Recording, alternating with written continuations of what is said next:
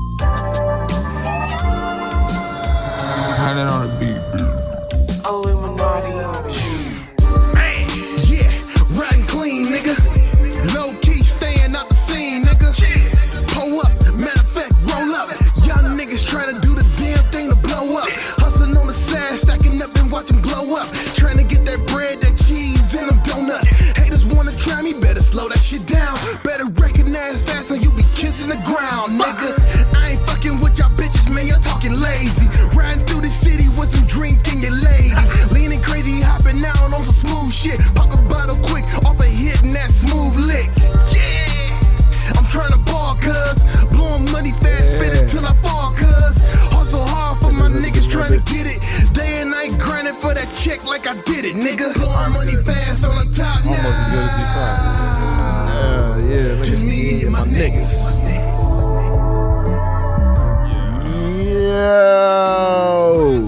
What up, though? What up? What up? What the fuck I Yeah. That was a nice song. And what was that? Uh, shit. That was uh, Ant P featuring my nigga RT. My niggas produced by Illuminati G and uh, Hunter Andretti. Oh man, I must have missed that. it's been sitting in the vault for a minute, man. Who's this Illuminati nigga? The Illuminati niggas, this nigga with the juice fur right over here next to us and shit, man. Call the nigga a Jew bro. That's exactly what it is. you got uh, I'm on my rabbi stage. Oh man. you But, look like Corey uh, from uh, Different uh, say about the bill. yeah, I can't think of nigga name. Corey, what was the name on the show? Uh, Corey, I forgot. Damn. But while I got this from, I'm imparting wisdom to niggas any chance I get. like you just walking up on niggas and shit. Like, let me tell you something, bro. And then leave you like shalom. I don't even know what that shit means. Excuse me. But uh, There's something about you I felt. that was a a track I released, man. Uh, le- well, shit, on my birthday actually. Um, Happy Call- belated. appreciate it, appreciate it. Uh, called my niggas, man. You know, I'm gonna say it again. My niggas feature my nigga RT. Uh, my nigga RT. Uh, he part of the Walk Fashion Show. Nigga rap too. So uh, How yeah, old are you now? Man? I'm 32.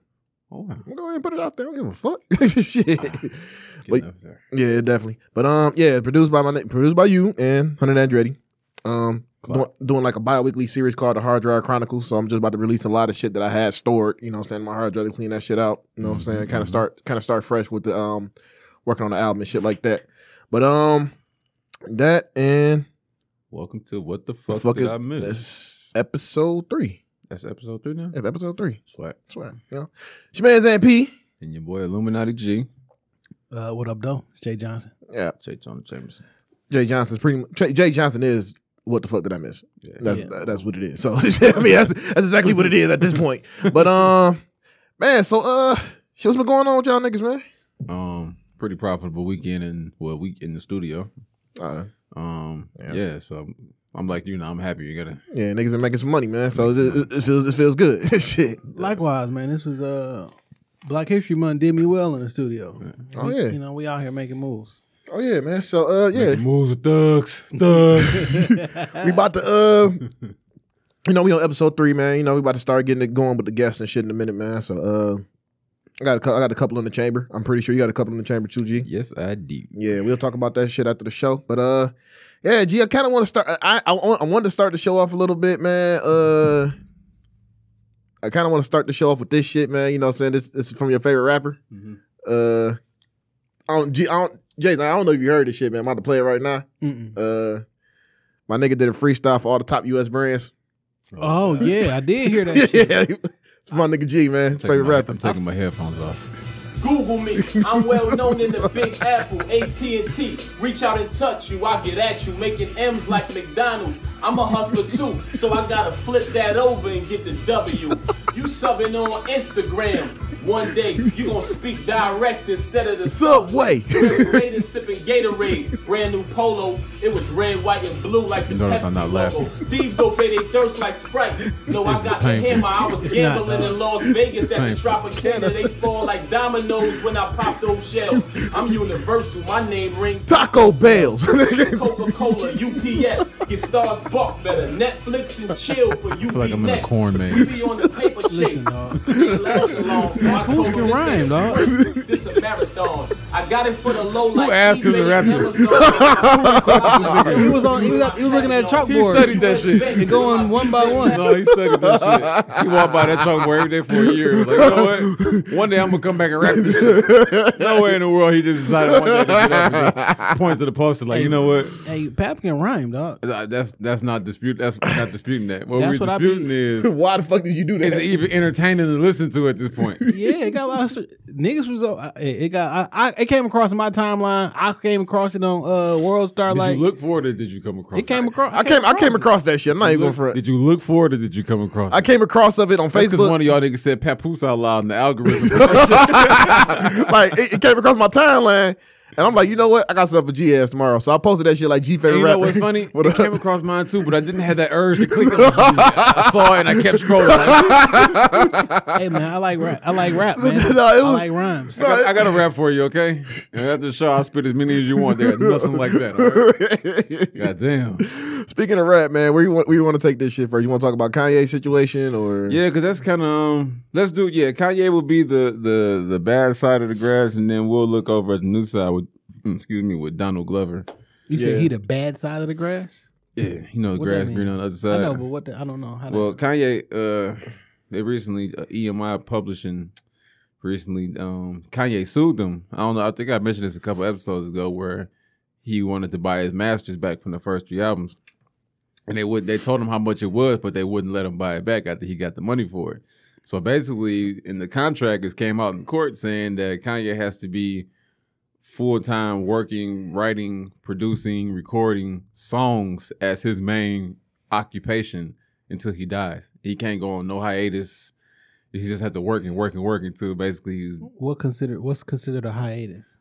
he can't go missing for months at a time or have those little He's quote unquote break. before, though. Right, but that's against his contract.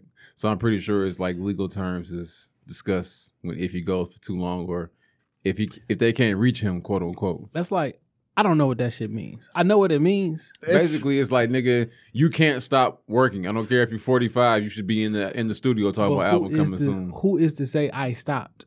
What if this is my creative I'm- process? that's what I'm saying. I'm pretty sure they got a, Like, ti- so- a time limit somewhere in there. if I drop an album every three years, if I don't put out music in three years, like No, it's I think it's a, it's a um, it's really a it comes down to it's are like you an active? unenforceable contract. No, it's probably forcible. Like it's how probably do you prove it? because it's probably got the language in there that hasn't come out yet. That's just excerpts that came that we got to see because of the you know the case they're going through. It's being public. That before the, the contract was redacted, it was a lot of black markers to it. But as they go through it, they undoing the black marker. Like you got to come to this spe- specific studio and work between this specific. Well, no, not or- like that. But it's more like we need to see you always working. Like when, when the A and R's or when the CEOs hit you up and we like, what you got? We need to hear some new shit from you. Like we need to hear something new instead. I'm of, stuck on one beat. I can't perfect it yet. but dog, when did he sign that? Like, how do you? You know what I I'm mean, that's that's that's that's the reality of the. And you know what? And it's crazy too. I'm- it's art. Like, and it's crazy too. Like, Kanye, like, it- like, I just, there's a couple things I want to know. Like, when the fuck did he sign that deal? that was his original deal. Oh, And it's supposed to be after seven years, you supposed to yeah, the California law. You know yeah, what you're supposed to be able to get free from your contract. the original deal with who? They're in a deal with EM. He's in a deal, deal with EMI and Def Jam. So, not the Rockefeller deal. well, that is Def Jam. Well, because I know he signed because he went straight with Rock. I mean, he went straight with Def Jam after a while. Well, he act no, he actually Was he still no? He's still he? under Rockefeller, but he's the only artist on Rockefeller. Like he has to fulfill his contract under Rock- Rockefeller is still a label. It's just not owned by Jay Z and Dame no more. So he has to fulfill his last. Well, I don't know if he had on his last or if this is this is. he already did his last, but he has to fulfill them contract obligations with them. And what they're saying is, we own this shit forever, and you can't stop recording. And he's saying, well, after seven years, I should be able to buy my masters back and fuck that contract, basically. Yeah, and like another thing too, they're trying to actually take that shit to the federal court. Now. Mm-hmm. They trying to get it out of California, take it to federal. So they really Like, how do you to, tell somebody they have to work forever? That's some crazy how- shit. how is that enforceable? that's some crazy. Shit. Like I don't give a fuck what you write in the contract. If it's not a, f- a enforceable thing, that shit is void. Well, not really. You can't. I can't. You can't write a contract say my wife gonna suck my dick every day for forty two days for forty two Well, days in a row. when it comes because I signed it, that don't mean that I can enforce that. It, other that's what I'm saying. Other language hasn't come out in the contract though. That's the funny thing about contracts is like literally the language of that shit. Like how is it written?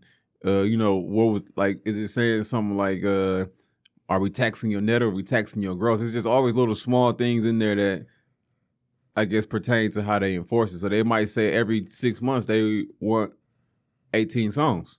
New timestamp, like from the pro, right from the studio where you recorded them. That we can go there and look and see when you did it.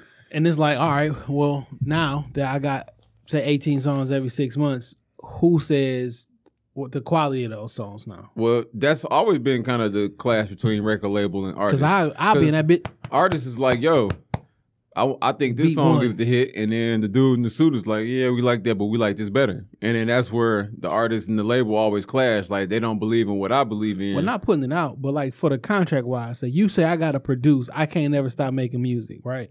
So I'm gonna go to Hawaii for three months. I'm gonna come back with 18 songs of me beating on my chest and be like, here, you was actively making music, there we go, fam. But That- at the same time, That shit crazy. It, it's, it's like I've never heard of a contract like that You before. don't still on that's you still on a budget like that though, because you got to remember, like when you're flying out for three months to make the heartbeat music, you still got to pay everybody that you had making your heartbeat music. So even if you didn't put, Get it solo. even if you didn't put the the album out, you still pay money to have to do all this, this, and that, and some way, somehow, either you got to recoup or the label got to recoup that from somewhere. So I guess what that part is just like, it's almost a- unenforceable it's a because trap. it's intangible. Like you can't, you can't. You say, all right, you got to give me three songs. I can give you three songs in 15 minutes We and don't pay nobody. I'll get that nigga three. Here you go. I'll give him three. and But I think they could be trash. I'm just doing it to meet my obligation. I think that's they don't care though. I think at some point they feel like if he gives us fifty scoop diddy whoop diddy poop songs, now that song make a lot of sense. then I think we can get three out of them scoop diddy poops that might get us to the charts.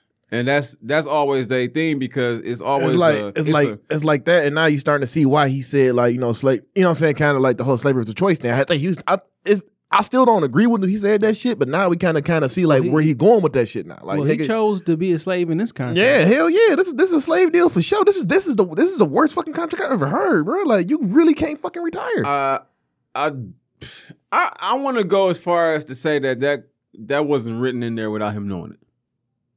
I think when he signed that contract, he was super duper ambitious and not really ready I for can't. what. I don't think this the same. His first contract. I'm no. I, I remember. but now here's him- the crazy part though, because they said his contract was done at the Mar- My Beautiful Dark Twisted Fantasy. Two- that was the last album for the EMI Yeah. shit. But what they said was, nigga, I guess in the contract was like, nigga, you're not done.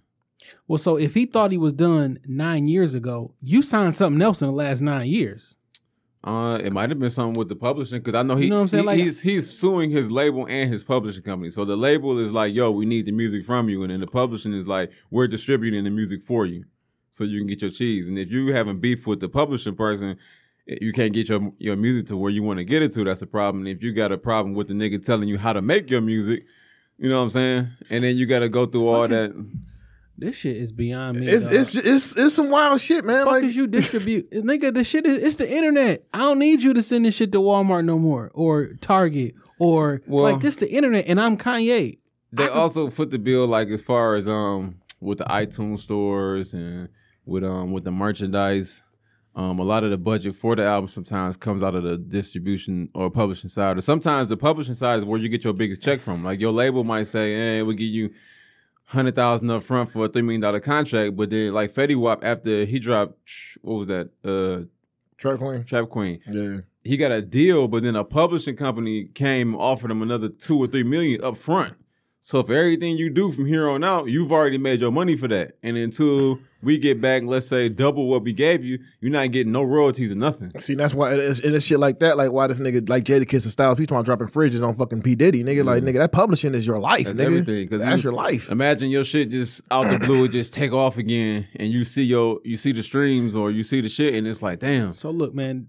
De La Soul is a perfect example. So what you were so this goes back to a conversation we had a couple weeks ago. Then, like, so what you think is more important? Do you want the little money that you can get because it's easier and they'll give it to you, or do you keep your shit for the lion's share ultimately?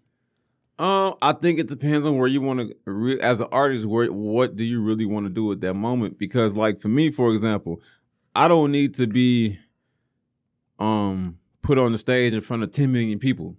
You know what I'm saying? That's not really my goal. My goal is to kind of get that niche following, Yep. and and maybe if it's just fifty or sixty thousand people, that's fine for me. Because if I can get twenty dollars a person from each one of them fifty thousand people, that's perfect. You know, once a year, like whether it be an album and a, j- and a, do- a album download and a concert ticket, It's like- still twenty bucks. like for me, like, I agree with that shit because I don't want to be no fucking superstar like where I can't go anywhere or nothing Yeah. like that, nigga. You know what I'm saying? Like that the, shit crazy. The, nigga. quicker they put you at the top, the more money they put behind you, Yeah. which means the less money going in your pocket on the back end. Yeah. And it's like Jermaine Dupri said it like, I know y'all think we fucked all these people out of their contracts, but when these people come to me, they say, Jermaine, I want you to make me a star.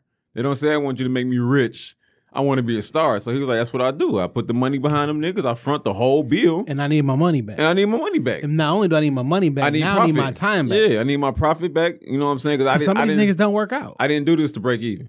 You know what I'm saying? I do got a couple tax write offs over here, but y'all three motherfuckers, y'all my bread and butter. Um, and it's funny that we talk about this. Um, you know, hopefully Kanye does get out of this deal. I'm pretty sure he yeah, would. It's That's just- some it's crazy just gonna shit. take a minute. It's gonna take a while. dog. Um, when you're fighting CEOs and shit like that, a lot of times CEOs is friends with judges and other Yeah, shit. them so- they motherfucker trying to get that shit moved to the federal Listen, court too. Like they really trying to get this motherfucker for In real. 2019, like there's no reason for you not to own your own shit. yeah, unless you was already embroiled in some bullshit. I mean, beforehand. like starting off a young artist, Yeah. and like it's no reason for you to give up all your control. Like I saw an article I sent you to you on IG, uh, where they said the top three music, uh, I mean, the record labels is making seventeen millions a do- seventeen million dollars a day off streams, and you trying to count your one album play is worth a, a fifth of a penny. You know what I'm saying? Like I, I hate shit like that because they have told you like how did you come to the, the realization that if my album is 10 bucks and it say 10 songs, how did you determine that one listen to the song is worth a fifth of a penny? It's the ad revenue. Every time you see, like, if you go on Spotify and you see them ads at the bottom, or even if you go on any site on Google or Facebook, every time you click a button, if you once you click it and look in your browser on the address, it'll have like a, a link that says maybe ad link or ad yeah, sense. yeah, I know. Yeah, I'm- Yeah, and then it once it counts your click, then it goes to the ad. So even if you don't buy anything from the ad, they still pay for you to click that. It's like when you do Facebook um Facebook ads and you Yeah. pay and they show you how many how much you pay per click over the you know what I'm saying? Mhm. yeah. That's how they average it out. So Spotify is like, look, if you subscribe and you pay ten dollars a month, each one of your listens is worth thirty-five to forty percent of a penny. But if you don't subscribe, it's only worth fifteen percent of a penny. That shit crazy. But say it like But always. Spotify decided what that's worth based on, Based on what they they- decided how much they was gonna pay for an ad or whatever. Like Yeah, that's 'cause it's like- decided it- by a third party. So like it's a lot of money in streaming. It, It just ain't going to the artist. It, it actually is.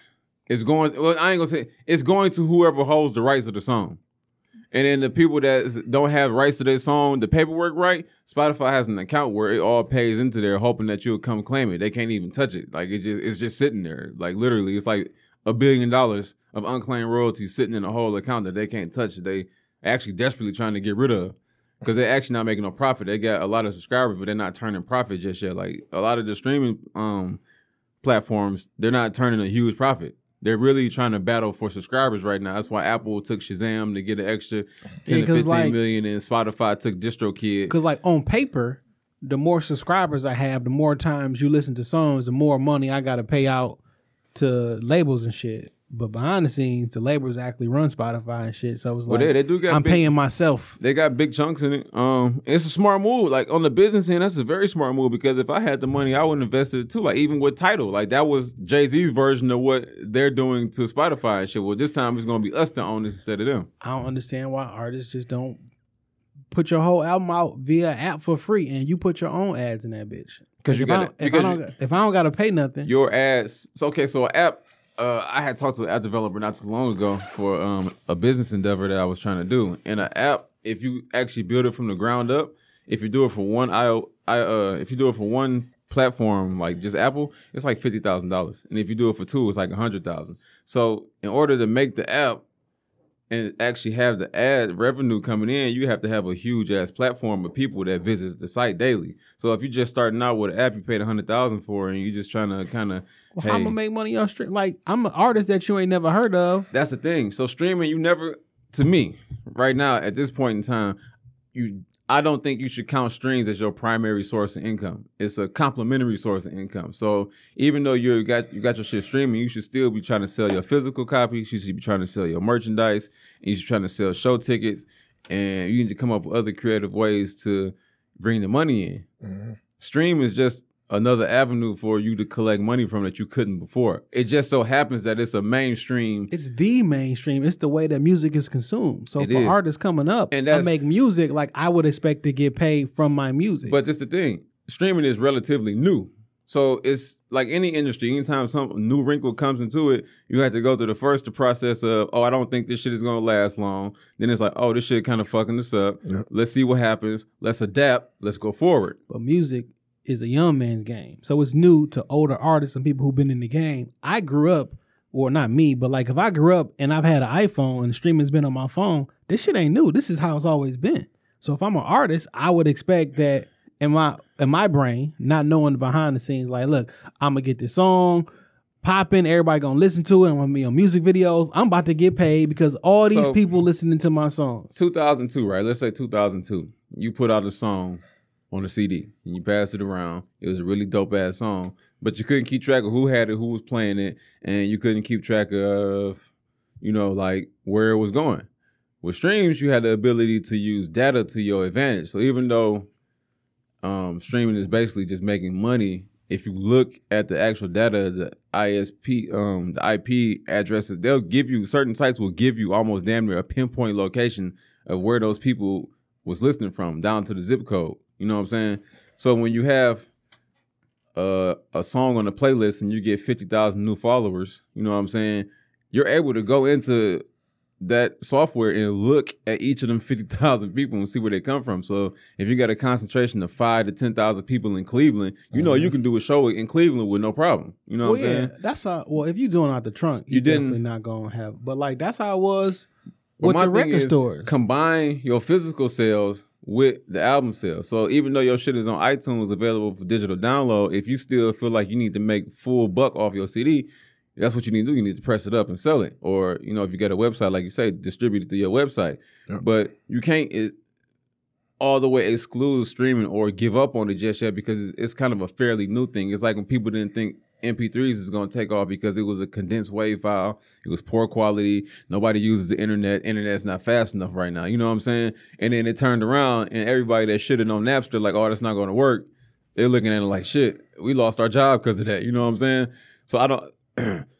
streaming will be worth more, just not at this very moment because anytime it's a stream that a label has to eat off, they're gonna make that stand to get more money from it. However, they got to do it. You know what I'm saying? So if Sony feel like they losing off on the streaming deal, they're gonna step in and be like, "Yo, if we got to give y'all some cash to make this shit worth more, we'll do that." You know what I'm saying? Where do you think people discover music most at right now?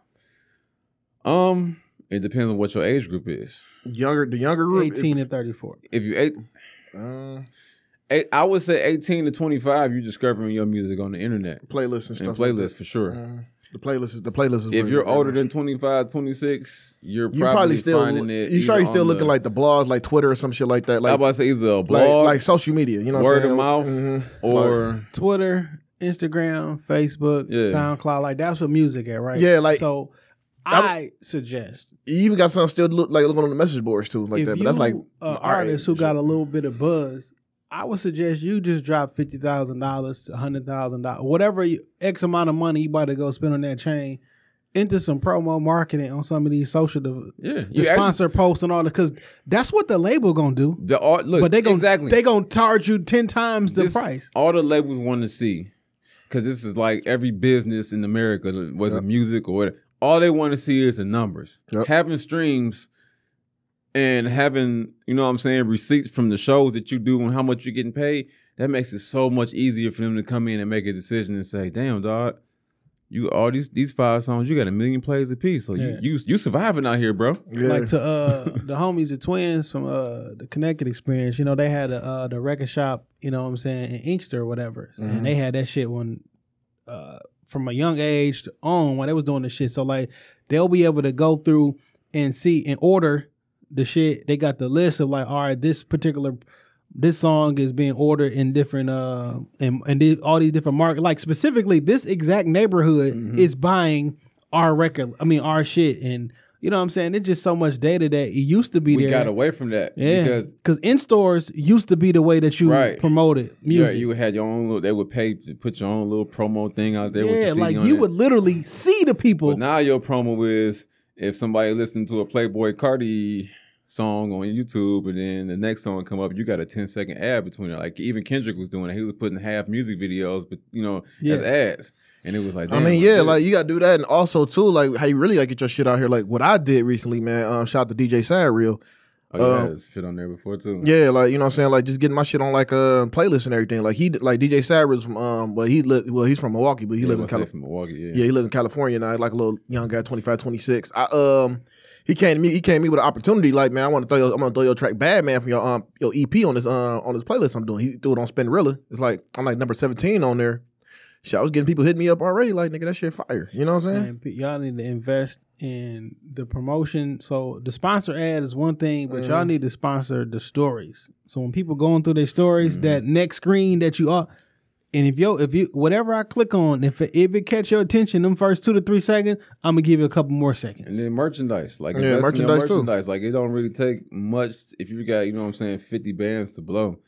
Um, it don't take much to go get, you know, 20 hoodies, 20 t-shirts. Shit, not even that amount of money. Just you know, what I'm saying? saying, you just buy them in 20, 50 pieces at a time. So you know when you get trust down me. to ten, thousand dollars. Yeah. Oh, trust me, trust me, trust me. and I that thousand dollars can turn into easily like you know eight nine thousand you, if you, you, sell you it can, out. pro- you can probe off that no problem. Like Yeah. I got like I got an idea for that too when his um when his album get ready when I get can when I get shit his album for, ready uh, and shit. Well, I got something for y'all with the merchandising, so we'll talk offline. Definitely, definitely. Mm-hmm. Uh, you say you want to get a um, Donald Glover? Yeah, yeah, yeah. So he had a lawsuit with his old label where he felt like um he was owed more royalties than he received. And he also felt like he was supposed to own his masters of his first, I think, three projects he released with them. Mm-hmm. And um they both went to court. This the initial shit was a few months ago. But they both went to court or whatever, and they weren't really like, you know, judging by the article, they weren't really like mad at each other per se, but they wanted to clear up things between, you know, the two, like what, who gets what. Like Yeah, originally Donald was like, "Yo, I come into this with my shit. You release it. We split the money, and then we move on to something else." And they're Right. like, "Yo, we own the shit that you came here with." Yep. So they went to court. You know, long story short, um, they agreed on terms outside of you know the actual court. So they must have got it together and hashed out whatever deal it was, and basically the Donald gets label his- was like, "We got a chance of losing this shit." well, yeah.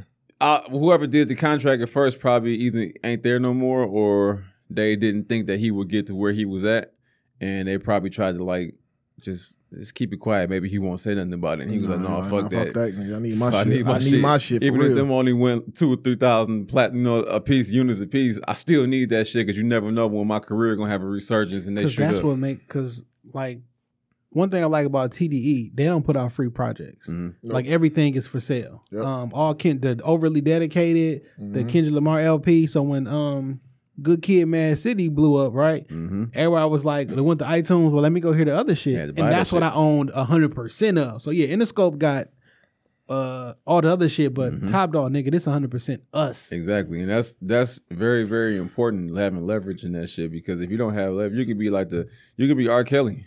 You know, sorry if you don't mention him, whatever, but you can have all the hits in the world, but if you don't have your masters or some sort of ownership, you have no leverage. You gotta Use that, you back at square one. You a new yeah, artist. like you gotta get get you trying to put out music to catch on and shit like that. Nigga at 54 fucking years oh, old, you fifty nigga. years old, With and the, case, day- like, and the daycare lady got to come up with a yeah, yeah, yeah. I got yeah. We'll talk about that later, man. But uh, shout out to Donald Glover, dog. Like that's a big win for him. Definitely, Yeah. you know, so that's good for the artist. since we on since we on the finances, let's get into cash money. No, before we do that, I want to talk about the Two Chainz album, dog.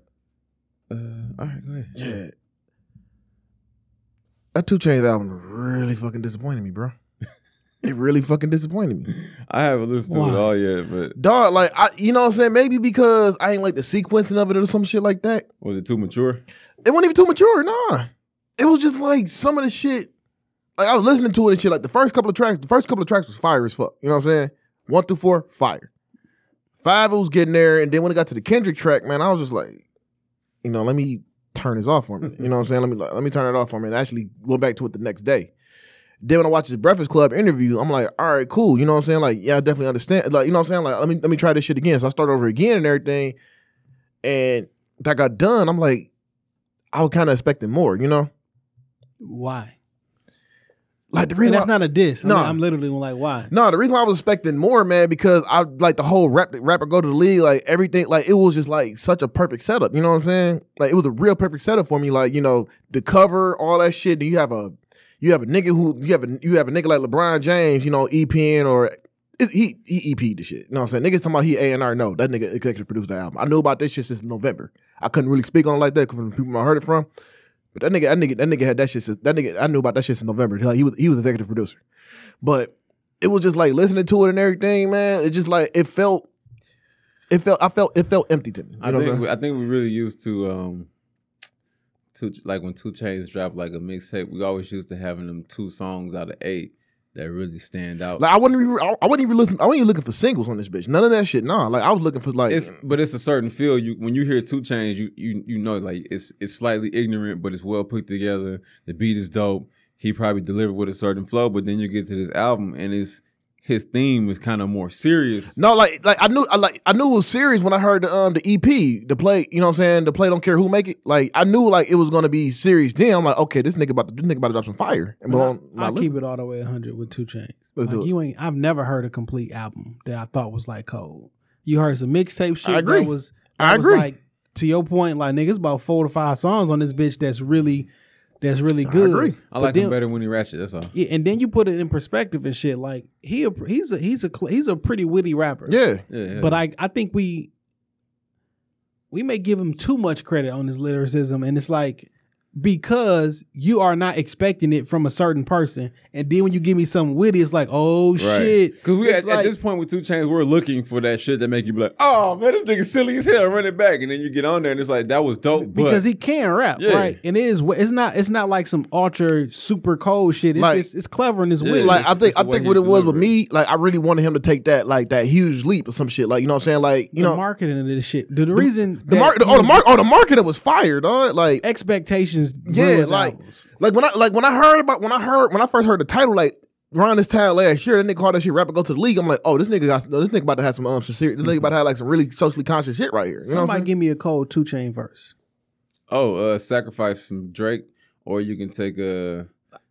Uh, that song with Drake and um with on that Daniel son um mixtape. Oh yeah, uh, big amount. big amount. Yeah, that was fire. Uh, Um, I'll give him his verse on um. What was the name of that well, one track though? When he when like he actually started the mannequin challenge on that one track. You know what I'm saying? He was spitting on that Yeah, bitch actually too. got It's one joint. It's one joint. I mean, I can't. I can't quote you no shit Yeah. like that. But yeah, I know it was one joint. Was it a Big Shot? No, the joint with Kanye and uh Big Sean. All Uh, them? Mercy. Mercy. Yeah. he had a dope verse on Mercy, but like in my brain, I I got a certain level or where I put 2 Chainz at. I don't necessarily have anything to back. See, it I up think with. I think I think where I I think just I, I, I regard him highly, but I don't I think necessarily his have. albums. His albums don't necessarily like usually it's like okay we we have a we have a place where this person sits right and we expect them to be elevated every time they drop a project because they're so dope that you figure they get better over time and then sometimes they don't deliver the project that you think they was going Uh, to you deliver. know, he be riding off potential. you know what I long think. You know what? Let me tell you what it is with me. Like, you know, what I kind of think this album's gonna go into. Remember when Jeezy dropped the recession? yeah Fire ass album, right? yeah Very fire. Like it, to me, it's like to me, it's my favorite Jeezy album, in my opinion. Like mm. it's like one of it's like one of my favorite Jeezy albums. It's like you know what I'm saying. He was just speaking on some real shit in the album. You know what I'm saying? Like it, like a lot of this shit caught to me and all that and everything. Like Crazy World caught to me quick. You know what I'm saying? That was a fire ass fucking that track. fucking four songs on that bitch Yeah, you know what I'm saying? Like, and that's what I was thinking with this two chain shit. Like, you know, he about to he about to come in, he about to go ahead and do some shit like this. You know what I'm saying? Like, he about to really like just come out here to speak on some real shit, which he did. But it's just, I still felt empty in that shit. Like, it was just some tracks that's like that didn't. I almost feel that 2 Chainz think he's better than he is, and I think it's almost it's like this arrogance, like you niggas should respect me because I used to drug, I used to deal drugs and shit. I'm a real tell, nigga. tell, favorite rapper. Like I'm a that, am yeah. a real nigga. Y'all should respect me as a real nigga. And like, dog, that don't necessarily mean I want to hear you know, I, and I do want to hear his music, but like it's just I don't know, man. It's just something about it. Like I like 2 Chainz, and I have a a, a, a high regard for him, but I don't necessarily have the stats to back it up. I why I think hold him that so high. um, my my biggest hold up with 2 Chainz and his albums is his beat selection. Exactly. Like the like the like the shit with Kendrick. Nigga, I was like, what the fuck You is put a lot of shit on the mixtape that's like, oh, that's fucking fire. Then on the album, it seemed like you was trying to make an opus, and you kind of overshot. You overshot what you should. Not not to say that you can't rap on these kind of beats or that you shouldn't, but what we expect from you is this kind of song. This kind of lyric, this kind of delivery, and similar kind of beat. But when you give us something totally opposite to prove that I'm, you know, I'm not just that type of nigga. And then it was like some of the features too on the album didn't make sense. Like that one track with Chance the Rapper and Kodak, nigga. I was like, what the fuck is this? You know what I'm saying? It was mm, just I like that song though. Chance murdered that shit. That- it- he could have had the best verse on the album. Probably could, man. Like, you know what I'm saying? Like it was just some shit like that. And then like Kodak versus fucking it, I laughed at Kodak verse had me laughing, dog. Cause that nigga just be throwing shots at Do people. I need to li- do I need to listen to Kodak? Because Yeah. everybody keep telling me, Yeah, yeah, yeah. Ko- no, I'm, gonna- I'm, gonna, I'm gonna give you a song. Cause like I've heard a few songs where I c- No, you know what? I got I got a song for you to listen to. It's, it's a raw song called Florida Boy.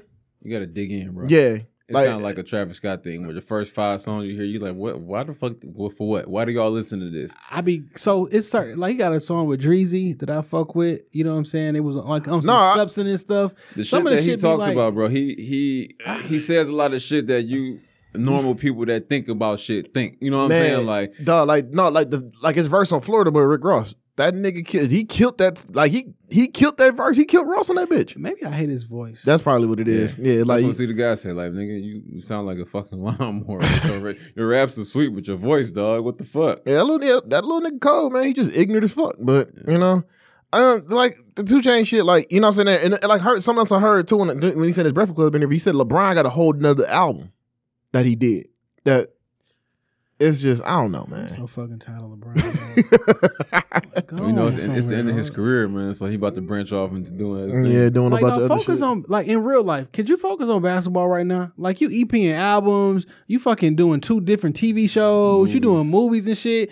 Whole time your team losing and you shitting on them, you injured. Like fam, Then you know what? go play basketball. Then we right speaking. now. Then we speaking on LeBron. Shut up and dribble, nigga. then we speaking on LeBron, man. I, I want to get I want to get to that later too. Like his interview on uh, they, what he had on the shop, man. When he talking, we'll talk about that later. I'll bring it up. But no, let's get into this uh baby and slim shit. Yeah, so, I want- uh, yeah, go ahead, bro. so basically, Forbes did a report. was that new? Yeah, Yeah, it's new. I thought that was. I saw it. I thought that was an old video. No, that's new. No, Forbes did a report on um on cash the Cash Money Empire and basically how you know what they started from, what they grew into, and um It's a very fucking interesting. very interesting, Very some interesting, pretty man. fun facts. Um, like they low key might be one of the most successful rap labels in the, ever. so since Did y'all see that video though?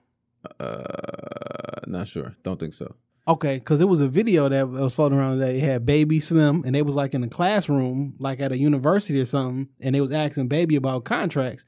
He was like, "Man, every fucking contract, man, I recontract that motherfucker." And he was like, "No matter what it is, I'll take it now and I'll do something." And then Slim was like, "Yeah, man, because we the polar opposites is how we so uh how we do business or whatever." So when y'all said the Baby and Slim, like I thought y'all was talking about that. That might be uh it may could I don't know. I was about to say Forbes might have lined it up with that. Um, but basically, since 1992, Cash Money has grossed 1.8 billion dollars. Billion. Two. They've ran through two billion. You know, of course, minus taxes and payouts to artists and labels. Bad to They- what artist, nigga? they- like, just, They've generated 1.8 billion dollars, bro. 1.8 billion since 92, bro. That's a lot of fucking money. A lot. a lot of fucking money. Like they, they are like they are they are literally like one of the most successful rap labels ever. dog. Since 2011, I mean, they might be more successful. Are they more successful than Def Jam? If you want, if you want to keep it funky. no, I think Def Jam probably do a billion in less than a decade. They got they had they had plenty. Yeah, they have plenty of artists. Yeah, you're right. They, you're right. yeah, they no that shit. But maybe because they, but I mean, they did start independent though. Yeah, that's the thing. So when they started, um, when they first went to Universal, Universal was like, you know, basically like, nigga, mm, why the fuck we invest in y'all and let y'all keep all the profit? And Baby and Slim got up and said, "Fuck y'all, we out." And right when they was walking out, an actual CEO of Universal was walking in, like, "Damn, y'all making all this money. I see why you wouldn't want to sell your company. How about we'll do this?" And basically, what they did was they gave him thirty million up front, and then they took seven percent fees off the distribution game, which is you know putting it in the markets, pressing up CDs and all that shit. Yep.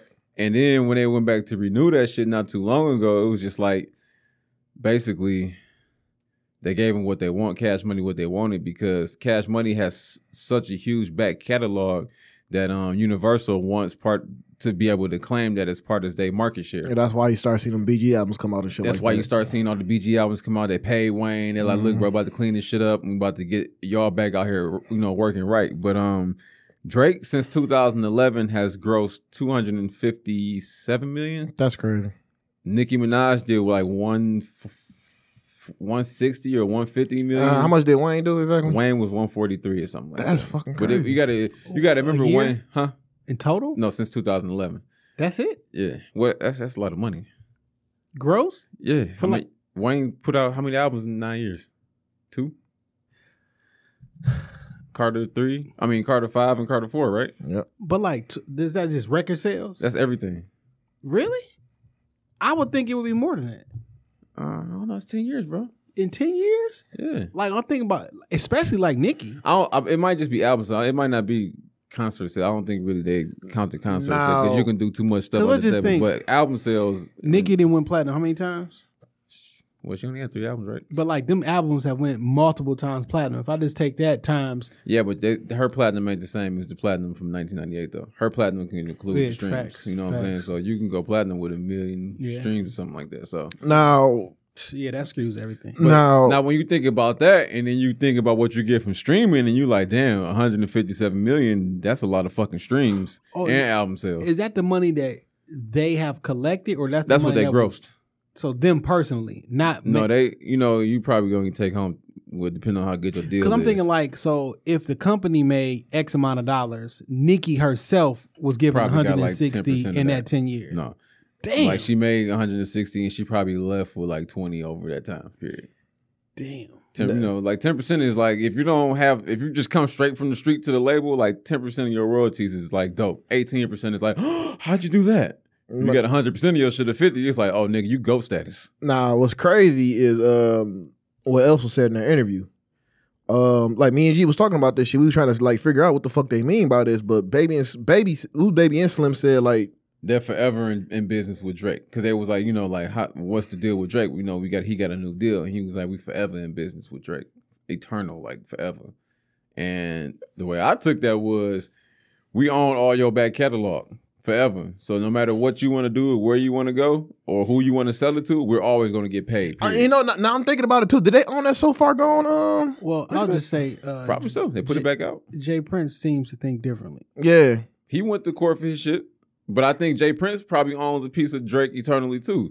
So when you know Pusha said you signed to a nigga that signed to another nigga that signed to another nigga, you think of it, every time a nigga gets signed, he give up fifteen to twenty percent of what he make. So if you sign to three niggas, he probably only seeing twenty to thirty percent of what he really makes. And you know what's crazy? You know what's crazy about that shit too? Like, If you gross 20, 257 million, you probably got fifty million in your pocket from that time. yeah, and you know what's crazy too? Like Pusha said that shit. Like somebody else brought this up to me. Like Pusha, like you know, Pusha said this shit about this, but his boss is like on a can't retire or some shit like that. You know, so it's just yeah, but I don't think that's that's Eh, not eh, his problem. no, it's not his problem at all. It's not his problem. not his No, it's not his problem. You know what I'm saying? So I mean, but that was a dope line by Push. And then when they asked him about it later, he kind of like, He laughed like, "Nigga, you see what I'm, when when Wayne went through that shit? He was like, Nigga, well, you he see was what like, but he was like, he tried to say he wasn't saying it that way because Nah, he, he was signed to he the does. same shit. Like he signed to um Kanye. Kanye, And then who signs to to Def the Jam. Rockefeller, who signed to Def Jam, who And then- signs to Universal, whatever the whoever. the it's fuck. like- he was like he because he was like I'm in the three three one myself, Mm-hmm. so he was like I'm not, you know what I'm saying I wasn't making fun of that, but I'm like, eh, the lyrics lyrics literally Yeah, say the he literally thing. said It is, that, though, like, because nigga- you could have been talking about that, it, but his splits might be higher. You know, nigga might have said, "Bro, I need fifty percent, not ten or 15. You know, he might have. You know, it's, it's just it's just some it's just some wild shit, man. And sometimes I think when you're an artist that's not really at that top, but you got some sort of legendary status, I think record labels are more lenient to give you shit because they know that you're not gonna la- I'm not gonna say last that long, but you're not gonna be a, a long term project. Like when you sign Pusha T, you don't think, oh, I'm gonna have him here for a decade as a cornerstone of my label. You thinking, uh, one or two albums, see what I can get from him. If it don't work, I write him off. If it do work, great. You know what I'm saying? We'll see if we can bring him back. I know it's some, it's some crazy shit though. When you think about that, man. And then um, you know what I'm saying? Like, like my nigga hit me. Uh, my, my nigga hit me up. He was like, bro, like, how the fuck did Pusha say that shit? But you know now, like you know, what I'm saying he signed to a nigga who label who like who can't even fucking retire, and I'm just like, You know what's Kanye crazy? didn't even know that, so I know Pusha didn't know. yeah, Well, he did know it, he didn't want to tell nobody. that probably so. So So what, one thing I do like about the Cash Money shit though is when they negotiated all this shit after that shit with Wayne or whatever, they basically paid Universal a more a, few extra dollars, you know, more than a few extra thousands, to handle the contract end because it used to be Slim handling the contract and Baby handling the day to day street team shit in the studio, all that shit. So Nobody now, ever got bad thing to say about Slim. Only baby. well, what- Interesting. so Slim was basically saying in the contracts, people not re- they don't really read them. They just sign them bitches and then think, oh, I got my advance. I'm supposed to make this album and it's supposed to drop. And if you read contracts, a lot of times they're not obligated to release your shit commercially. They're not obligated to put any more money that's behind why you. you gotta have your fucking lawyer That's read why that you can have your man. lawyer read. and You come gotta back pay a with the lawyer, red dog. checks. Yeah, you, You know what? It's interesting though when head of labels and everything like that, especially black labels, because we put a pressure on them because like, fam, we know how they do us out here. You shouldn't be doing other people like that. Mm-hmm. So when we be like, yeah, man, you ain't read the contract, nigga, why'd you put it in the contract? okay. So like I get it. I, on the business, I understand it, but like they fall back like, well, you shouldn't have read it. Like, why'd you put it in there? because I feel like this when you out to make a business move, just like when you here, um, you said say you charge twenty five an hour for you know this and that, right? And he be like, okay, well I need you to edit this shit too. Whatever fee you charge is what you charge. Yeah, Period. And if you don't like it, you can go elsewhere. yeah. Nobody forced you to sign this contract, and nobody told you to rush and bring it back because you was so broke you needed the money.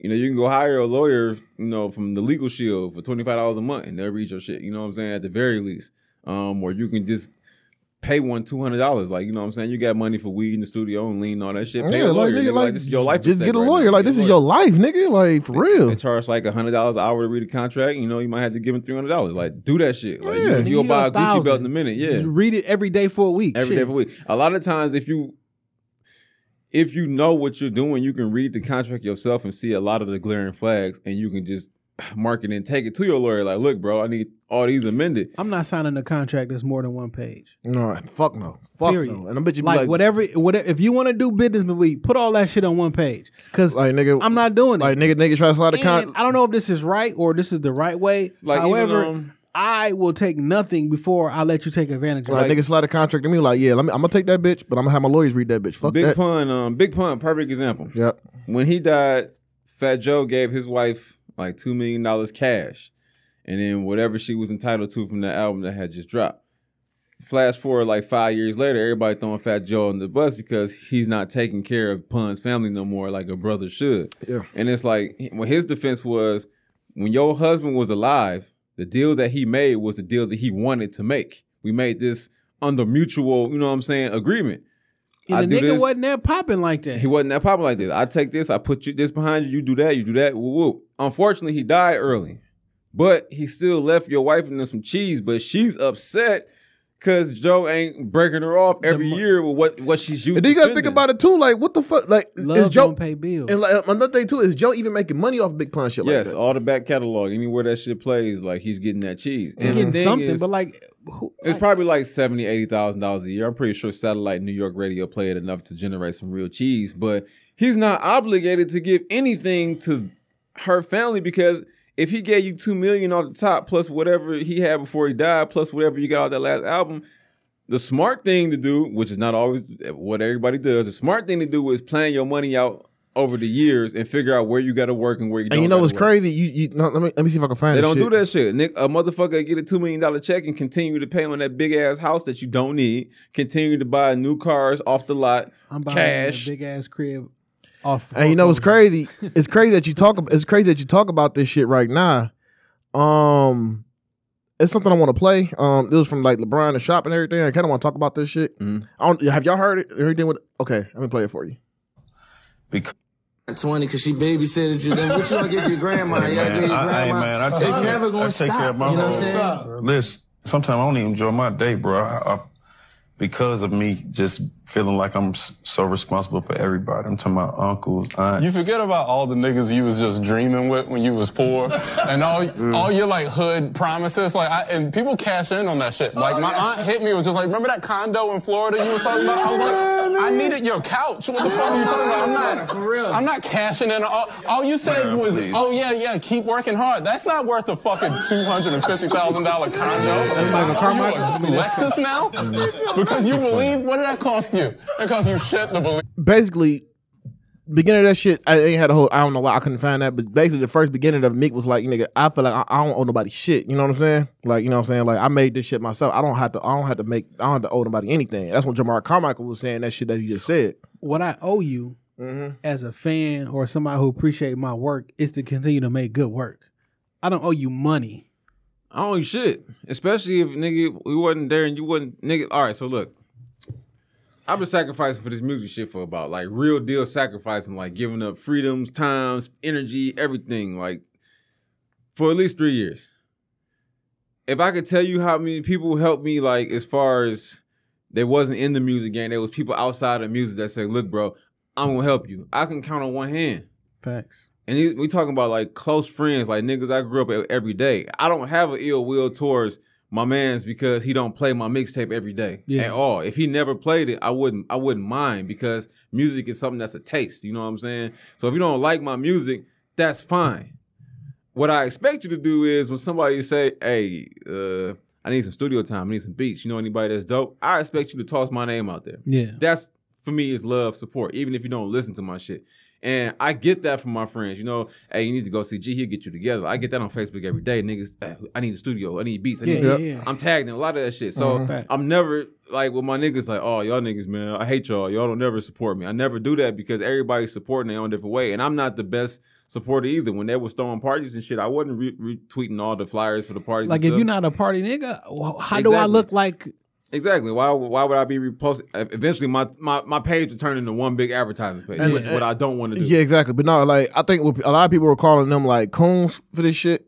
It- it- it- They were calling them coons like you know you supposed to help your family out and all this other shit and everything. I'm like.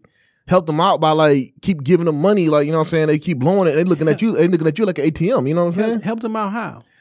Wait, like like The How same way they helped you. yeah. I'm giving everybody the same energy. If you gave me a pat on the back and say keep trying, when I get some cheese and you come to me, uh, uh, hey, you know Keep what? trying.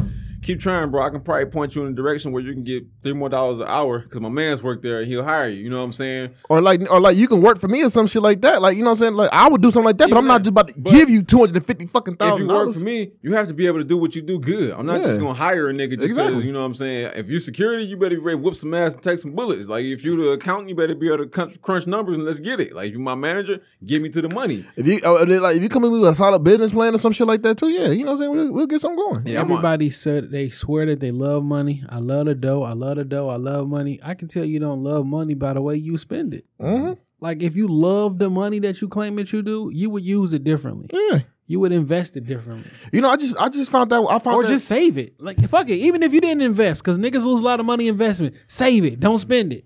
Yeah, I just found I found that very interesting, man. a lot of people like calling them out for that shit. I'm like, you know what I'm saying? Like you had you had the whole you had the women calling them out. Like somebody somebody brought up black women, like, you know, they they do black women they always do black women like this or something like that, man. But you kinda kinda but the, Where was everybody when you was broke as fuck, naked, needed anything that you can take a ride, a Uber, a, a, a word of advice, a shoulder? Where are these people at? You know what I'm saying? Exactly. Not saying that nobody got them, but when you look back through all the times that you was doing shit and you was struggling, and you look and see who answered the call or who didn't, but you know what I'm saying? Like you really needed them. You know what I'm saying? These is the people that you go back and it's like, yo, I want to help you achieve what it is you're trying to achieve. Not necessarily I want to put cold hard cash in your hand because cash runs out. Like especially on the rapper shit, that's Oh, all the that's- facade. That should just be so wild. I mean, I got like a lot of friends and a lot of people I know who in different positions, right?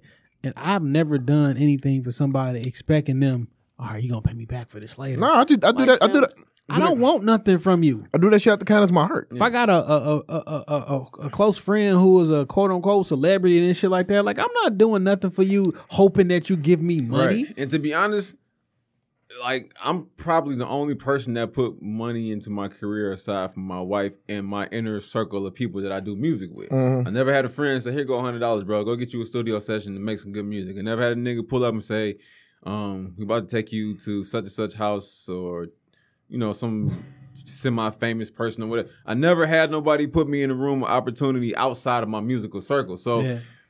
And and the logical thing would be to say fuck everybody outside your inner music circle because they didn't care. You know what i'm saying? But i i don't think like that. I just feel like it's certain people that hmm. i'm going to look out for and i'm not. When I was on the mu- mu doing music tough and shit, and had a little label doing this shit. You know who actually did the the most important thing? Nigga, my mom, who Mhm. worked at the radio station and shit. She passed my. I didn't even know she passed the music to DDT and shit. And he called me out the blue one day, like, man, I've been listening to this shit for for like a while. And then you know what I'm saying that shit moved. Like what? and them was the type of them was the type of people you come back and be like hey mom remember that subway you wanted to own at that corner store you know if you can get a chance well look i just bought the building There you go. let's see what we can do with this this and that and There put you you, together There you go. and that's to me is giving back and that's better than you know You just giving them back for their people dreams instead of just giving them a bunch of fucking money. You know what I'm saying? Like, you know what I'm saying? Like, Kobe said that he was like, man, if there's anything I can do over, it, was, it would be to not give my family cold hard cash because they had it and they blew it as soon as they got it, and they looked at me as the bad guy because I didn't keep replenishing every time the millions Man, ran that, out. the, the the the drama between Kobe and his parents, dog. Eh, that you can tell is- that the parents was wrong because they came out and apologized, like, you know what, dog, we should be ashamed of ourselves. Like, and then I get into arguments with niggas in the barbershop talking about Kobe a hoe because you should never do this. I'm like, I don't think y'all got the full picture here, dog. Never do Like, y'all don't. well, no, they never do, man. They never do. Yeah, But- niggas don't like Kobe because of his face when he sh- when he scores. So what he says, like, nigga, you just mad because niggas confident. or you just try, or, uh, like the, he or, or like the classic, on Shaq. or like the classic one too. Like, you know, you trying to be like Jordan and all this other shit. I'm like, okay, man, whatever. Uh, let's get to some silly shit, man. G, explain this shit to me. Which one? Tay-K, dog. Uh, What the fuck is going on with this shit, man? So, cause you know he in uh he in jail awaiting his trial or whatever. Nigga about to get life. So you know when you when you in jail, you're not in prison. You got like, yeah, I guess it's a little more fun for niggas because it ain't as locked down as prison is. It's kind of like mm. Mhm. they started some gang. Well, he started some gang called the Rugrats, and I guess he basically feel like you know, Rugrats. yeah, How old is this nigga? he like 19 now. Facts. he like 19. He got like a set of rules and shit. Like, you know, like uh, only do stuff to benefit to better yourself. Don't uh, fuck with your fellow members and don't don't do this, don't tolerate this. You know, the usual gang rule shit or whatever. And I think the uh the the guards had caught on to that shit and they trying to like hit that nigga like with some sort of little petty ass crime or charge or whatever. But Who, I mean, nigga, you here forever, so you not getting out. What the fuck? I mean, it's, it's a possibility, dog. It's because when it comes to murder and shit, you you have to prove it beyond a you know a reasonable doubt. So when witnesses change their story, because it's been two years he been locked up now. He been locked up since we heard about that nigga. So having somebody go back to court and you know what I'm saying, giving that statement or not giving it no more at all because they just said fuck it. That shit plays a major role in getting off. It can be Man, from doing I life got to no doing nine sympathy years. for dumb niggas like this, dog. Mm. Who- True, who but I wants don't to know. start a gang in jail and like and get Yeah. caught and be like, oh shit. I don't know if he's guilty of what he did outside the jail. Sometimes people hang with fucked up people. I'm guilty of that. I've seen a lot of shit happen in front of my eyes that That- I'd be like, yo, we got caught. I would have probably went to jail too. Definitely. So I can't really say he did it, but it's kind of ret- Man, play that nigga mixtape, man. He's going to jail. Unfortunately, that's how it's gonna work. free Tay-K. Oh, That's all I'm saying. That's some silly ass shit, Don't man. free niggas who shoot niggas in the face. yeah, that's some silly ass shit. uh, Now, um, Jaden Smith though, yeah, let's talk about that. That's, that's bringing water filter uh, water filters to Flint.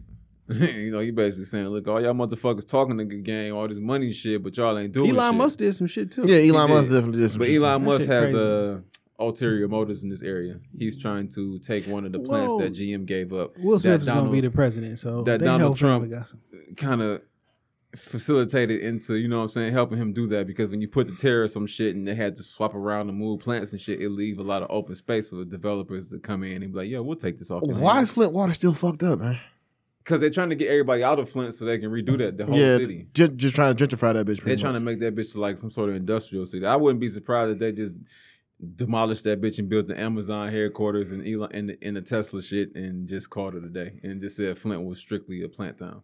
No, no residential, nothing. Yeah, I can kind of see that, man. It's, it's just it's just getting ridiculous now with this shit, man. Like you know, what I'm saying they just like niggas ain't trying to fix this water, or nothing like that, man. They is not trying to do shit. No, they're definitely not trying to do that. They're really trying to wipe that look. This, I think, it's like an experiment, like a social experiment. Like, let's see how this works if we do this and do that. Yeah, that's some crazy yeah, shit. shout out to Jason Smith. I mean Jason. Jaden, you call this nigga Jason Smith. Jesus Sorry, Christ. No, shout out to Jaden Smith for sure. Um, this Momo shit. Yeah. Um, I didn't. Oh, I didn't, I didn't buy into God. that. I didn't buy into that shit either, dog. I had a feeling like it was just like, dog. So they're saying this this thing is hacking videos and just popping in and saying stuff, and it's like, nigga, that's that's I don't believe it's far fetched. So what it was was it's a sculpture like from a Japanese art gallery or something that's been Like, destroyed years ago. He just destroyed it just now. Oh, they destroyed they, it just now. they had it on exhibit like four or five years ago, right? And then somebody took a headshot of it and circulated in the fake um, news um, websites in Venezuela and South America and all the other shit. And it caught fire down there three years ago. And then it went away. Then it comes back. And it, it- like the power of social media is really, really, really strong It's because dangerous, nobody's nigga. even gonna read the article It's or do dangerous. the back work. It's dangerous, dog. I'm watching the up. news last night or early this morning, and uh, they got some little five year old kid who called the police because he seen the shit on on YouTube, and then they had them. They had the little police, the little kid come down to the the dis nine one dispatch and shit. I'm like, So the thing is, come on, there was no Momo hack. no, the, the rumor got restarted, and what happened was the YouTube creators, and people that's doing videos, they were making videos about Momo because that was the thing to harp on. They the was getting money off of that your bitch. views. So And- what YouTube did was say, look, Like we're gonna, we don't, we gonna yeah, demonetize that shit. We don't see any hacks, but we do see a bunch of people with the video, so we're gonna demonetize that so they can't make no money, which encourage them to say, you know, stop, just stop doing the videos altogether. So the hack wasn't there, but the videos from the aftermath was there, which was enough to make it think that it was actually going on. And it it was like motherfuckers that was making their own Momo videos with the with their own Yeah, voice yeah, and shit like also that. they, like if you want to go watch a Rugrats video, I can title my video Rugrats if I want to. Right. Slide in a little joint. yeah, and which is what they was doing. Yeah, so- After they heard that the rumor was going back around, but prior to that, there was no hacks or anything like that. Nobody was busting through ads or I know this shit was fake because this it's on the internet and this is the first time I'm hearing about it. Yep. So I know that's fake because I'd have been heard about it. It's called the Bird Lady or something like that. It was a sculpture like a chicken.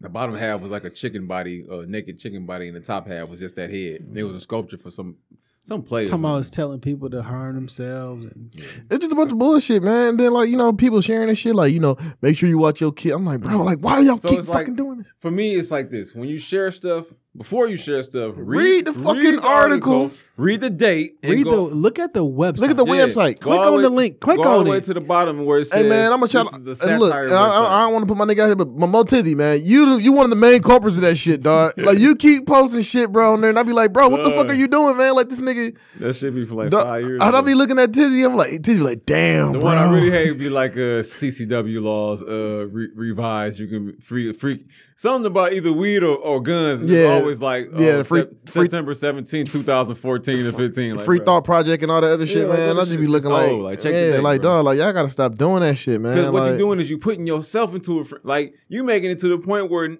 you nobody stress, you stress yourself the fuck out over this shit. You're doing the devil's work. it's Yeah. a psyop, and you and you're actually making it worse than yourself by attacking everything they get. That's why I, I always tell my wife, I'd be like, listen, I know you a very empathetic person, and you love a lot, and you really concerned about what's going on in this world, but your timeline on Facebook need to reflect a more happier situation going on because they know the algorithm collects what you like and what you comment on. So they know that they can manipulate your feelings throughout Yeah. the day by showing you certain posts. And my wife's timeline is always full of dead babies and uh, women out on the street and Like that. Don't keep. You can't put that energy out yeah, there all the time. and when you're on it a majority of the day, and that's all you see, your emotion for the day is always down in the dumps. Like you know what I'm saying? They Type know in that. Momo on YouTube and to see your shit don't be Momo for the next two weeks. Yeah, Yeah, Your recommended shit.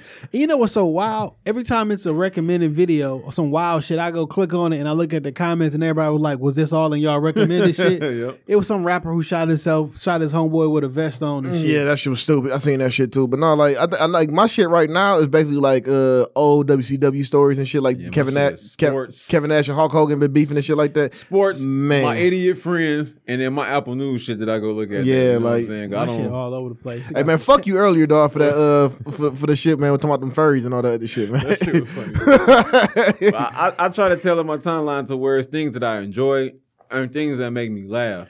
Because what I don't want to do is I don't want to train my brain. Hey man, I'm like this too, man. If you over there, if you over there complaining about your baby mama, talking about you can't see your kids, I don't want to see that shit. yeah, shit. because man. you you actually train your brain when you when you post stuff and you it's certain like seeing notifications pop up on your screen, like your brain is releasing endorphins to make you feel good about seeing that kind of shit. So when you in there and you seeing all this sad ass shit, it's it's literally changing your mood to be sad in your subconscious, and you don't even know it, and your day can go bad off the strength of you know a few bad Facebook posts, and it don't need to be like that. Like you need to check in, see what you see, check back out. You know what I'm saying? Because if you if you overwhelm emotionally, then you shouldn't be on there for so long. Exactly. You know what I'm saying? Like, like what people don't understand, dog. Like a lot of this depression shit come from fucking social media. Yes. Yeah. Like nigga, like yep. You gotta check out that shit sometime. If you gotta, if you gotta, if you gotta shut, if you gotta temporarily shut down your page for a while or some shit like that, do that shit, man. Like, especially Facebook too. Facebook be the worst. If you find yourself having to feel like you want to save the world every day, if you find yourself feeling like you want to hate everybody for the day, or if you find yourself feeling like you less than everybody, like bro, you need to get off that shit. Definitely, man. Like smoke and just, mirrors. It's, it's all smoking mirrors, man. Now, uh, you want to do one more topic before we dip up out there? Which Yeah, one? let's let's I'm gonna let's, I'm let's hop on some shit with, with Trump real quick. Um. Speaking of Trump, dog, he did he did it again. yeah, he Chick Fil A. Yeah, many many many many fries. many many many French fries.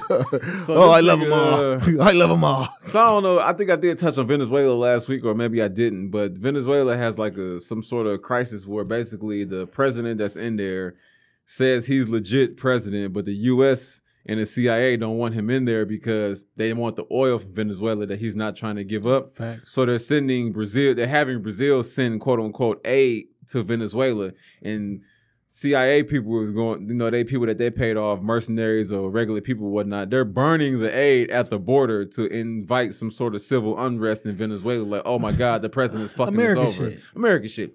Now, Russia is like, yo, y'all better leave Venezuela alone before we park our motherfucking tanks and, and, and, and bombs in this bitch. Not even Russia, nigga. It's Russia too, but China as well. China's China, because everybody want to take stakes. So Russia like, look, we'll park our shit in here if y'all don't get the fuck out of here. And the U.S. is like, well, what do you mean? You know what I'm saying? We entitled to this shit too. So it's like, We entitled to steal they shit first. absolutely. So it's a big ass trade off between America trying to put their people in power in Venezuela and Russia and China trying to have their people in power in Venezuela, and then Venezuela itself trying to say, fuck all of y'all, we don't need your help. We just want to work with y'all like normal countries do. And that's not working. Like they people like Venezuela, uh, they in a fucked up predicament. Like they're not they burning aid at the border for whatever reason, which means that niggas is in there starving like North Korea.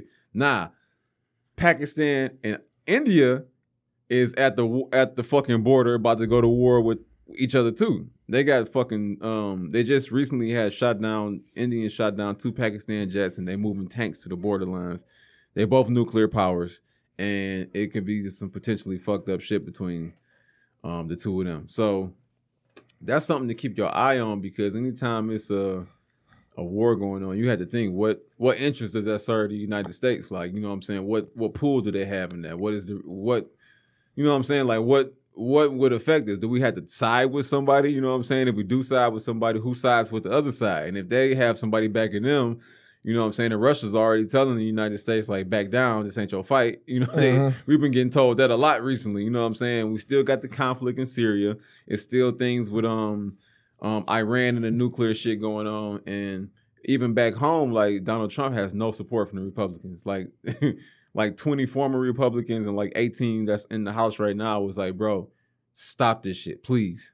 You fucking it up for everybody after you. And Trump don't care because he didn't really never He ain't gonna be in this bitch. he too was yeah, he wasn't meant he didn't really think he was gonna win presidency. Yeah, so, shit, he about to he about to he about to finish his That's shit what off. this man was saying while he was on stand last week. He like, "Dawg, we didn't think we was gonna win this shit for real. So Mhm. we never, was s a- we didn't stop the deal with Russia because, like, nigga, we was just trying to get our shit off in Russia. We didn't think we was gonna actually be the president.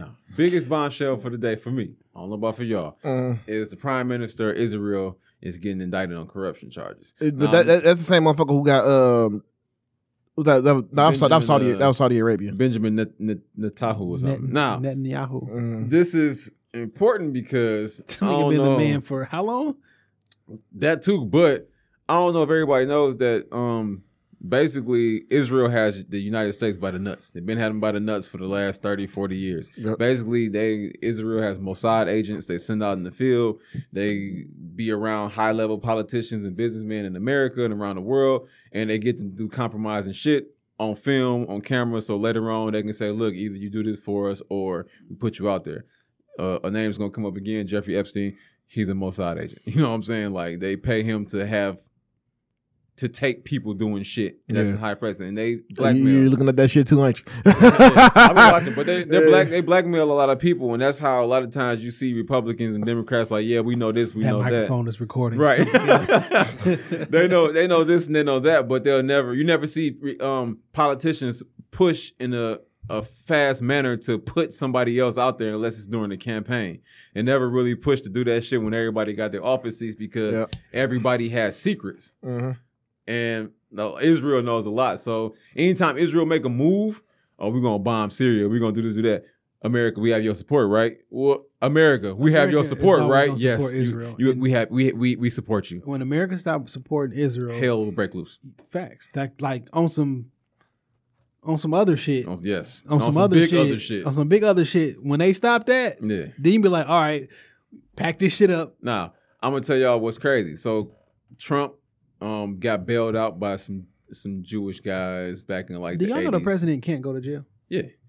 You can get impeached, but you can't go to jail. you- there's no way the president is ever going to prison So- unless he do some like some world crime he shit. dealt he he had a deal for these Jewish um, mafia. I think it was the Kushners. The Kushners paid for him to get out of some sort of bankruptcy deal back in the 80s, and he was f- indebted to them. Yeah. Now, flash forward, the debt that he paid back was letting the Kushner son marry his daughter.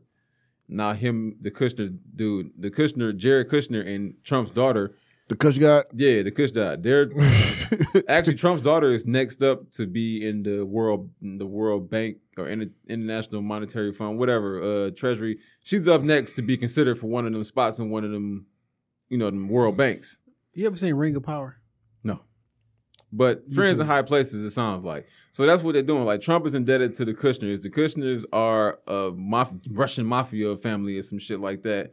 You know what I'm saying? And they're just swapping motherfuckers around. Mhm. But what what we're not seeing is they basically selling us out to everybody else Yep. for a business move. You know what I'm saying? Like this is this is what's happening. Like corporations have basically owned the world now. So, this is your uh what the fuck should we pay attention to? Yeah, pay attention to everything on the backside. Like fuck Donald Trump and this racist border shit. Read the actual articles with him going to court. Read who these people that he deals with are connected to. You know what I'm saying? Like your daughter's married to a Russian mafia family. You know what I'm saying? Like these are the same people that bailed him out for 80, 90 million back in the day. It's the reason they mixing them bloodlines. Yeah, And they the want to keep it. The same family, the same bloodlines who've been in control since the ancient times are Mhm. the same bloodlines and the same families that's Mm-hmm. been in control right now. I just sent you a link to that to that because that's what made me think of. Yeah. but Also, my thing is, I want to say wh- what the fuck you pay attention to. Just start paying attention to the music industry more because you about to start seeing a real big shift in how things operate right now. Like I'm really starting to see that right now. Like a lot of this, I think like a lot of these deals and all this other shit. Like I think a lot of this shit about to die out in a minute. we think it's about to be a song by song basis. You know what Mm-hmm. I want? I want motherfuckers to be consumers again. Agreed. Like I want music people to be consumers agreed. again. I want like technology people to be consumers again. Like all, oftentimes I hear so many and via on YouTube, internet, because I be in different tech blogs, music blogs, and shit like that. It be so many conversations about the music business, the industry, the Like we splits just not talking. We're not talking about the music that's being I'm being like, made. fam, you a consumer. You don't have no stock in this company. like, what are you arguing about? Speaking of stock, thank you for mentioning that. For everybody that's listening right now that's interested in investing, it's an app called Vezt, V E Z T. And I don't know if y'all ever heard of day trading artists. Mm-hmm. Yeah. That's one of the places where you go to day trade. So every the publishing rights for certain songs are up for grabs and they want to get funded for a certain amount of money. And for that amount of money that you chip Oh. in, you get a percentage back, you know what I'm saying, the royalties. So some song like Mary J. Blige might got a song on there that she trying to get thirty thousand for, and you might contribute like five hundred. You know what I'm saying, and you get a certain percentage, Percentage back. of that royalty. So if you have, you know what I'm saying, my suggestion would be if you're an actual music lover and you have money to invest, start a business and LLC it and have that as an investing company because you can anytime it's a gain or a loss, you can write it off in your taxes if it's a risk involved in your business. So You invest in this shit, you pro up, and if you don't pro up, you know what I'm saying, you write it off and Get it back. lick your wounds and you come back again, you know what I'm saying, the next time stronger. But Shop Talk Podcast LLC is about to invest. yeah, because basically what you want to do is you want to invest in all the people that you listen to. Facts. Yeah. Straight up. Like, you That's know what I'm when saying? you when people don't know how to buy stocks and shit like that, go Yeah. buy some shit that you use and, that you're familiar with and you know. They have another app. I forgot the name of it, but I was going to use Robinhood? it myself. I forgot, but it's basically like instead of me buying sh- uh, interest in your song or shares in your song, I'm looking for someone to fund my song. Mm. So now I'm saying I need four thousand dollars for this song to put it where I want it to be put. Mhm. And if you help me with this, I'll give you X amount of percentage It's like of an the song. Indiegogo for music. Basically, it's like a yeah, it's like an angel investor site for your music and shit. And you can you can do the terms. You can say you can have it the the percentage forever or until you make double your money back or however you want to do it. So GoFundMe used to be. yeah, so linking up with those two, investing in artists and getting yourself invested in, you turn that shit full circle, and eventually you have money to, you know what I'm saying? The money becomes it generates itself and goes back into you, generates itself, goes back into you know what I'm saying? Like it's like a circle. And other other people are basically funding your shit with their royalties. You know what I'm saying? It starts interesting. all small. Maybe you got four or five people, but as you gun- gain catalogs and build over time, when that money comes in, you just put that shit towards your shit. You Mhm. know what I'm saying? And that shit come out, and you just put that shit towards that. You know, it's just like a circle. Hmm, that's interesting.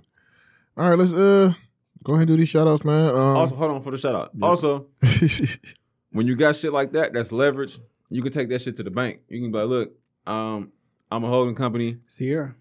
Yeah, Wilson. exactly. I'm a holding company. I own these amount of songs, the percentages, it's valued at blah blah blah. And in the future, it should look like this. I think I'm good for fifty thousand dollars in loans. You know what I'm saying? Like I want to start Like a that. record label like that, and it's like cool because now if you don't come through with that, we got money from what you owe. I mean, what you own, and that money is residual. So even if we don't recoup it at first, over the next five or six years, it'll we come gonna, back we gonna, in. We gonna get it back anyway. Yeah, So, so, yeah, there, you, there you go. All right. Um, out to my nigga Stack though. This is uh, Sushi Flow.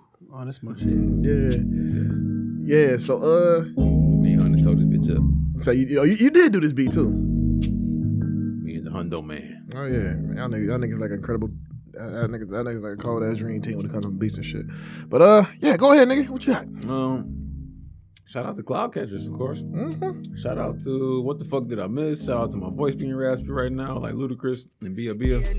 Um, I want to say shout out to shout out to everybody that's creating in Detroit, man. I'm I'm I'm just liking like the whole everybody's going for this right now. We Like, kind of we kind of in the renaissance right now with this music. yeah, shit, because the dark, you know what I'm saying, when when the economy is depressed and fucked up and mentally and strained and shit, a lot of good music comes from that, like especially on the revolutionary side and on the ignorant side, because both both are being embraced. It's a side of people who's like, man, fuck it, we just go party, live it up, and then it's a side that's like, we need better, Mhm. and they both making great music from both both places. So I, I appreciate that. yeah, definitely. Uh, shout out to all the creators, man. Shout out to all the podcasts out here, man. If y'all don't know, uh, the month of May is Urban Podcast Month, so that's coming up. Uh, all across the country. It's not a Detroit thing. Uh, May is Urban Podcast Month, so shout out to all y'all, and uh, shout out to all the dope photographers in the city, dog. Shout out, updated. Yeah, definitely, man. Updated been uh, been killing it lately, dog. He been at the game, been at the Pistons games and shit, shooting them bitches like crazy. So, And shout out to Shop Talk Podcast Studios. When you see the blue and the black, you know where you at. and Right, uh, book some time. book some time. God damn it. Uh, couple couple shout outs for me. Uh, shout out my nigga RT. Um, yesterday was his birthday and shit. My nigga, birthday, my nigga turned thirty two. So shout out to my nigga RT. Shout out to DJ Sad Real man. Shout out to the playlist that I'm on called Get the Bag Smart March Madness Edition.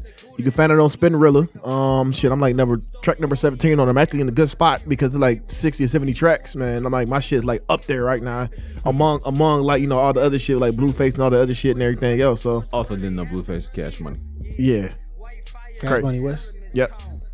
So that's crazy. Um, shout out, uh, sh- stitched up. Stitched Up definitely. They, I definitely gotta highlight them. Stitched Up Lumiere. Yep, Lumiere. They got, they got a lot of shit going on. Um, Shout out, Get Genius. Yeah, and also, man, shout out to man, like you said, nigga, everybody that's been making all make, make- making music and shit like that, man. Shout out to Lon- Lana Ladonna. She sent us some shit that's gonna be fire. Um, that that's gonna be hopefully dropping soon. Um, Shout out to uh, Pilot Life Ross, man. yeah. Oh, that nigga been working, man. He been working and we got some shit, dog. We done did like probably four songs in the last two weeks, dog, and all them bitches been fired, dog. Oh, and, um, yeah, and I, I, Ross, if you do hear this shit, nigga, uh, paper about to come out in like the next two or three weeks, nigga. Um, shit, we good to go on. We good to go on a lot of shit with that, man. And um, I'm gonna debut. You know what?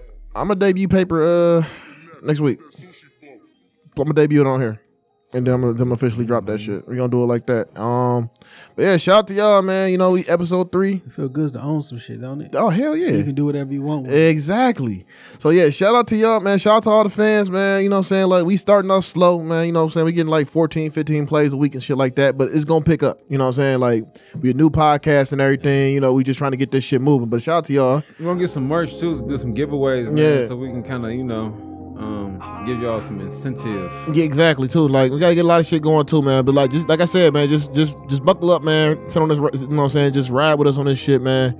We're gonna have a couple of guests this week. We, me and G gonna discuss that shit throughout the week, man. We might have one next week. We might not. I don't know. That's what I forgot to hit up. We'll talk about that shit later, man. Matter of fact, I'm, gonna- I'm gonna see if that nigga here. But yeah, uh, shout out to y'all, man. We uh get at y'all next week, man. Yep. Bitch.